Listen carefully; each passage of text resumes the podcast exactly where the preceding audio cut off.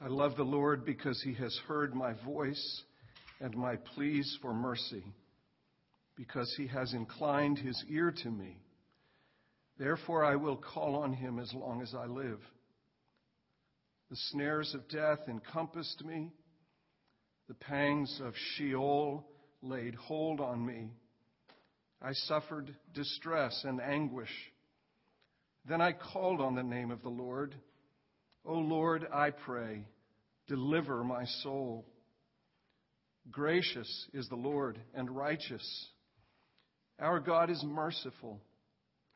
The Lord preserves the simple. When I was brought low, he saved me.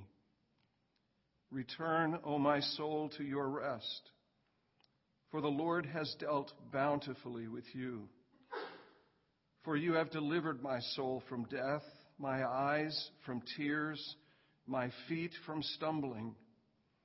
I will walk before the Lord in the land of the living. I believed even when I spoke, I am greatly afflicted. I said in my alarm, All mankind are liars.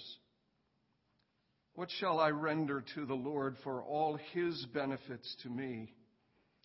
I will lift up the cup of salvation and call on the name of the Lord. I will pay my vows to the Lord in the presence of all his people. Jesus said, I give you a new commandment. Just as I have loved you. By this, all men will know that you are my disciples.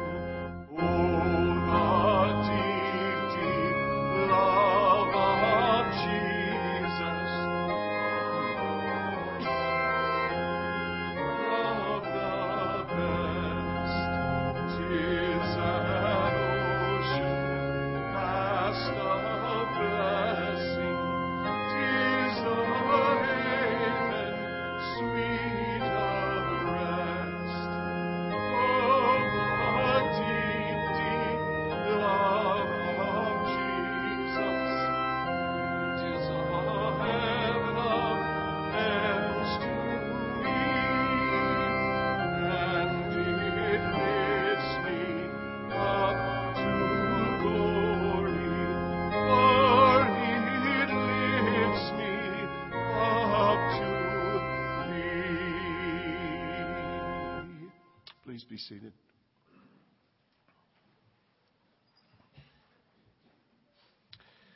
This is the day that Christ, the Lamb of God, gave himself into the hands of those who would slay him.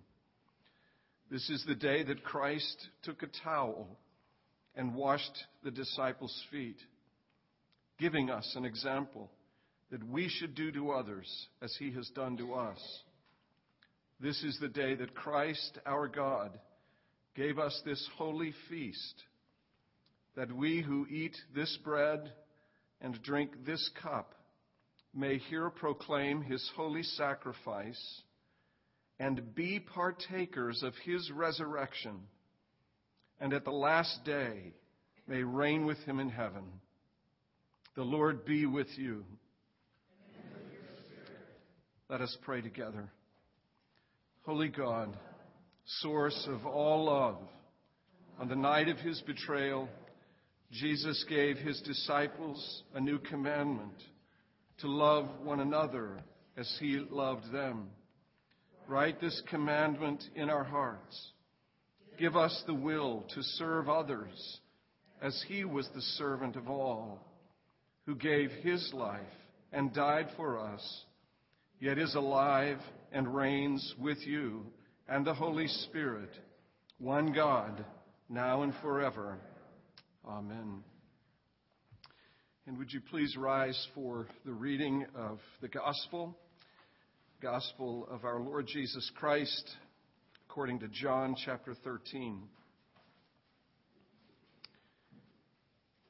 Now, before the feast of the Passover, when Jesus knew that his hour had come to depart out of this world to the Father, having loved his own who were in the world, he loved them to the end. During supper, when the devil had already put it into the heart of Judas Iscariot, Simon's son, to betray him, Jesus, knowing that the Father had given all things into his hands, and that he had come from God and was going back to God, rose from supper.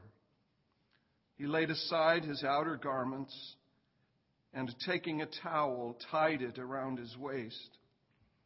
Then he poured water into a basin and began to wash the disciples' feet and to wipe them with the towel that was wrapped around him. He came to Simon Peter, who said to him, Lord, do you wash my feet? Jesus answered him, What I am doing you do not understand now, but afterward you will understand. Peter said to him, You shall never wash my feet. Jesus answered him, If I do not wash you, you have no share with me. Simon Peter said to him, Lord, not my feet only, but also my hands and my head. Jesus said to him, The one who has bathed does not need to wash except for his feet, but is completely clean. And you are clean, but not every one of you. For he knew who was to betray him. That was why he said, Not all of you are clean the gospel of our Lord Jesus Christ. Thanks be to the Lord. Please be seated.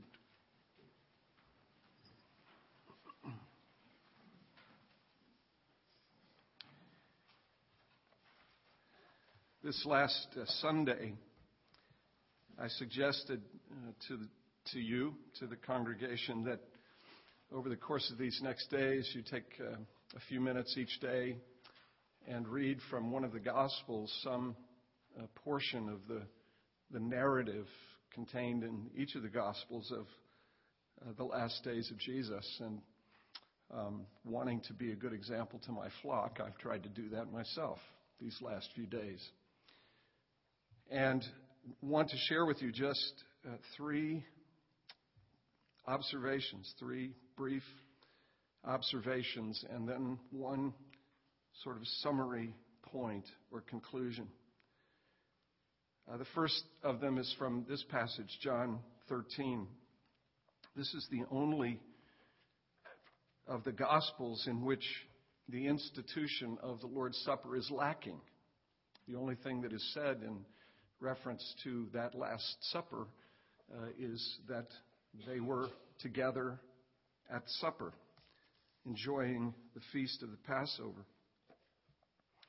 But this is the gospel that contains this narrative, this story of Jesus at the supper, at some point during the supper, rising from the table, disrobing, wrapping himself in some towel of some kind, and humbling himself to do what no person self respecting would do wash another person's feet.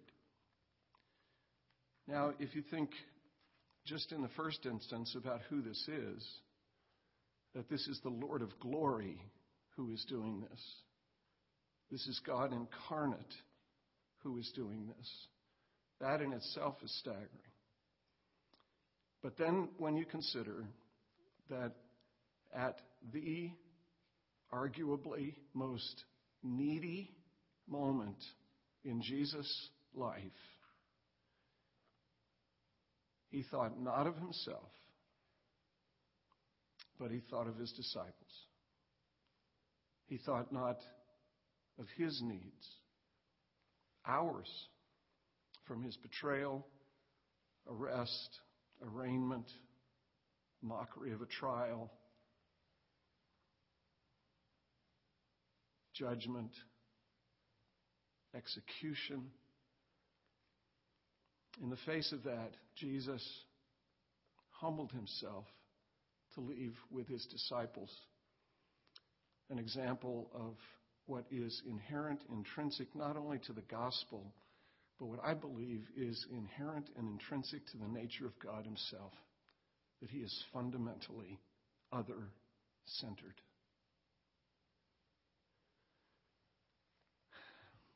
So, when I'm confronted myself with some circumstance in which I know that what I'm being asked to do is deny myself, I can remember Jesus at his hour of greatest need, again, doing the thing before me that he then asks me to follow him in. The reminder is just this Jesus never calls me to do anything that he hasn't first done himself. And then there's a second observation, and this is from Luke 20, and, and Barb actually pointed this one out to me. Uh, when Jesus, with the disciples at the Last Supper, begins the, the words of institution or the narrative of that begins, Jesus says to his disciples, I have earnestly desired to celebrate this Passover with you. I have earnestly desired to celebrate this Passover with you. Um, been trying for a couple of days now to wrap my head around again Jesus desiring not only to be with his disciples, but to celebrate with his disciples and to celebrate specifically the feast of the Passover with his disciples, this meal that is sort of the singular meal, the singular event in the life of Israel, the event that more than any other points to what Jesus would do for his people. I've earnestly desired to celebrate this Passover with you before my departure, before his departure. I'm about six weeks away from, from going to Africa. And I, I checked my memory on this er, earlier today, and I may be mistaken, but I think that Barb and I sort of have a habit of having a really nice meal together the night before I leave to go to Africa. And a really nice meal together before we're separated for that period of time is in anticipation of reunion, isn't it? And that leads really to the third passage, and that's in Matthew's Gospel and Mark's Gospel and Luke's Gospel. The three synoptics all represent this in one way or another. Jesus, at that meal, this meal that he earnestly desired to share with his disciples before his departure, at that meal, Jesus said, I will not eat again. I will not drink again until I drink and eat with you in my Father's kingdom. Now, I think I've shared this before, mentioned this before um, here at Christ the King, and it may have been last year at the Maundy Thursday service, um, mentioning this couple of paragraphs from J.I. Packer's book, Knowing God. And, and I can show you in my 1973 first edition of J.I. Packer's book, Knowing God, I can show you in the margin where I wrote the word unbelievable. And I can show you in the margin, in the second paragraph of what I'm going to read to you, the question mark that I wrote in the margin after I read these sentences that I'm about to read. I remember reading this probably 30 years ago. And for a long time, I couldn't make sense of it. But here is what Packer wrote. We have in previous chapters made the point that God's end in all things is his own glory, that he should be manifested, known, admired, adored. This statement is true, but it is incomplete. It needs to be balanced by a recognition that through setting his love on men, God has voluntarily bound up his own final happiness with theirs.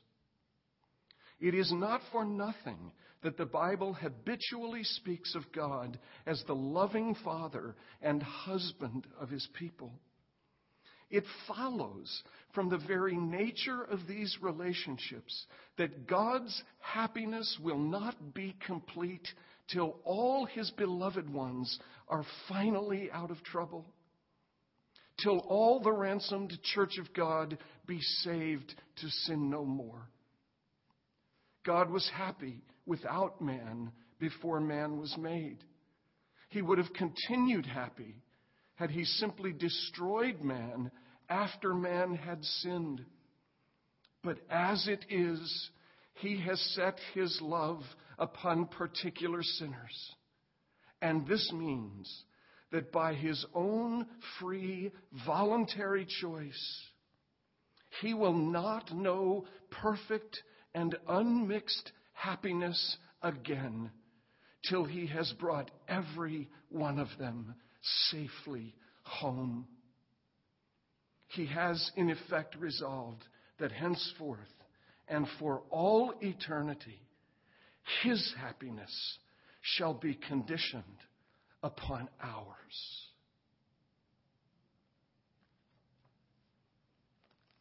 I didn't understand it. I couldn't believe it until one day reading Matthew 23 or 25. Jesus spoke to me and said, See, he was right. Jesus said, I will not drink of this fruit of the vine again until I drink it with you in my Father's kingdom. The cup is a picture, a symbol of the full to overflowing blessedness of the kingdom of God. And Jesus denies himself the enjoyment of that blessedness until you are there to enjoy it with him. And what's the lesson from all of this? It's just this the love of Jesus for his friends, the height and length and breadth and depth of the love of Jesus for you, his friends. That is what he calls you. John 14, he doesn't call you slaves or servants. He calls you friends. And his happiness will be complete when you are home. Thanks be to God. As we come to this table, let me invite you to join me as we prepare by confessing our sin together. Let us pray. O God, our great shepherd, you tenderly gather us as lambs, carrying us with your all embracing love. Yet, like sheep, we wander from you, following in our own ways, ignoring your voice distrusting your provision. Forgive our stubborn rebellion, our hardened hearts, our lack of trust. Refresh us once again by your quiet waters of mercy and restore our souls by your redeeming love. Through the Lord Jesus Christ, who lives and reigns with you and the Holy Spirit, one God forever and ever. Amen. Hear what words of comfort the Scripture says to all who truly turn to Christ.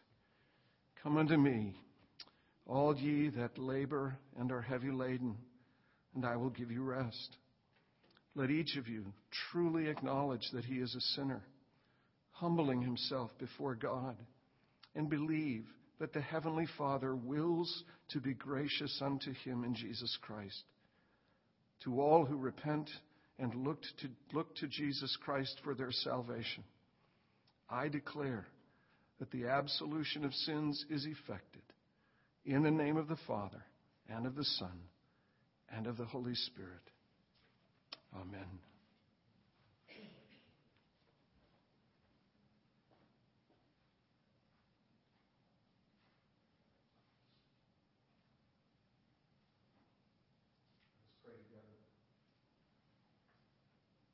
Lord Jesus, thank you for calling us to yourself. Thank you for gathering us from the nations of the earth. We thank you for gathering us here this evening this particular time and place. Thank you for the assurance, for the deep comfort, for the expressions of love that we find in your word and in this sacrament. And would you now, by your Spirit, come to this table? Would you, yet again, in grace and mercy, set aside these common and ordinary elements to a most sacred and holy use. And would you stir up faith in our hearts that we, as we come to this table, might receive these elements in faith and find that you, attending their administration, enrich and nourish and strengthen our faith through this means which you have appointed. O Lord Jesus Christ, be with us to that end. We ask in name. Amen.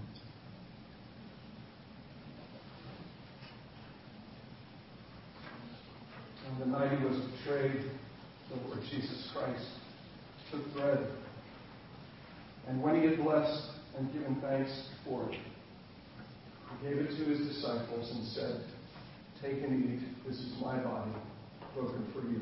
Do this, remembering me. And after the supper, the Lord Jesus took the cup.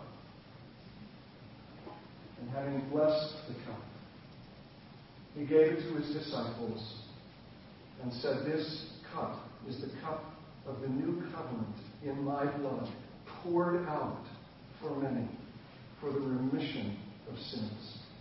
Drink ye all of it.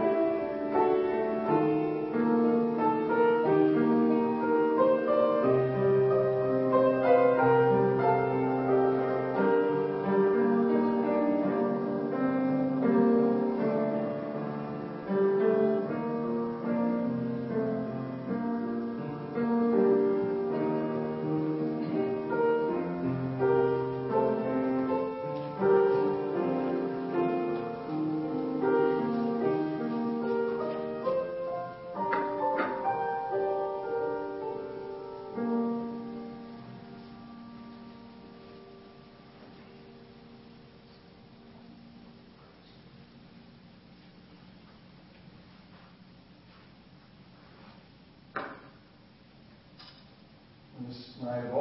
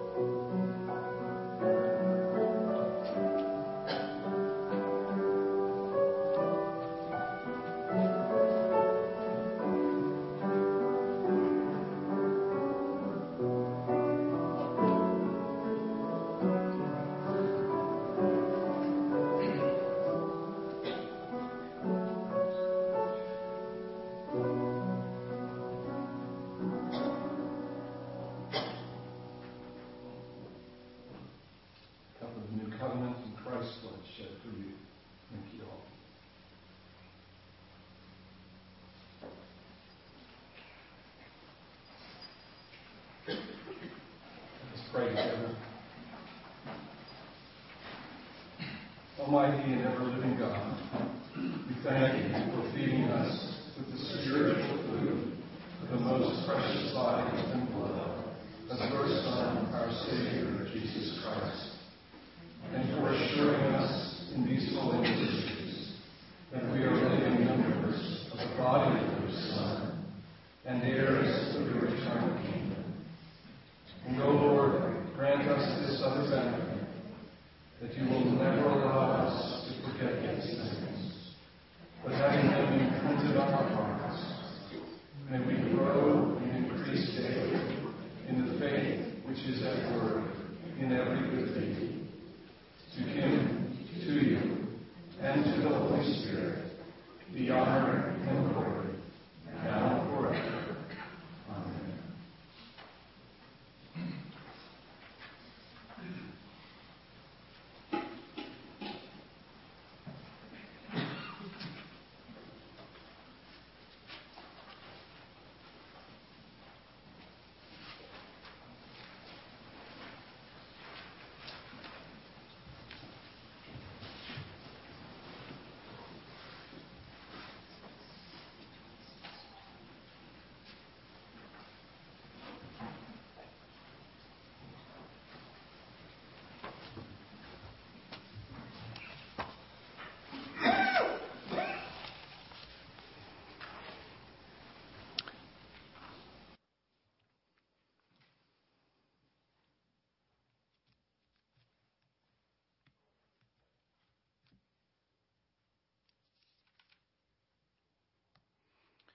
The shadow of betrayal, Matthew 26, verses 20 through 25. When it was evening, he reclined at table with the twelve. And as they were eating, he said, Truly I say to you, one of you will betray me. And they were very sorrowful and began to say to him, one after another, Is it I, Lord? He answered, He who has dipped his hand in the dish with me will betray me. The Son of Man goes as it is written of him. But woe to that man by whom the Son of Man is betrayed. It would have been better for that man if he had not been born. Judas, who would betray him, answered, Is it I, Rabbi? He said to him, You have said so.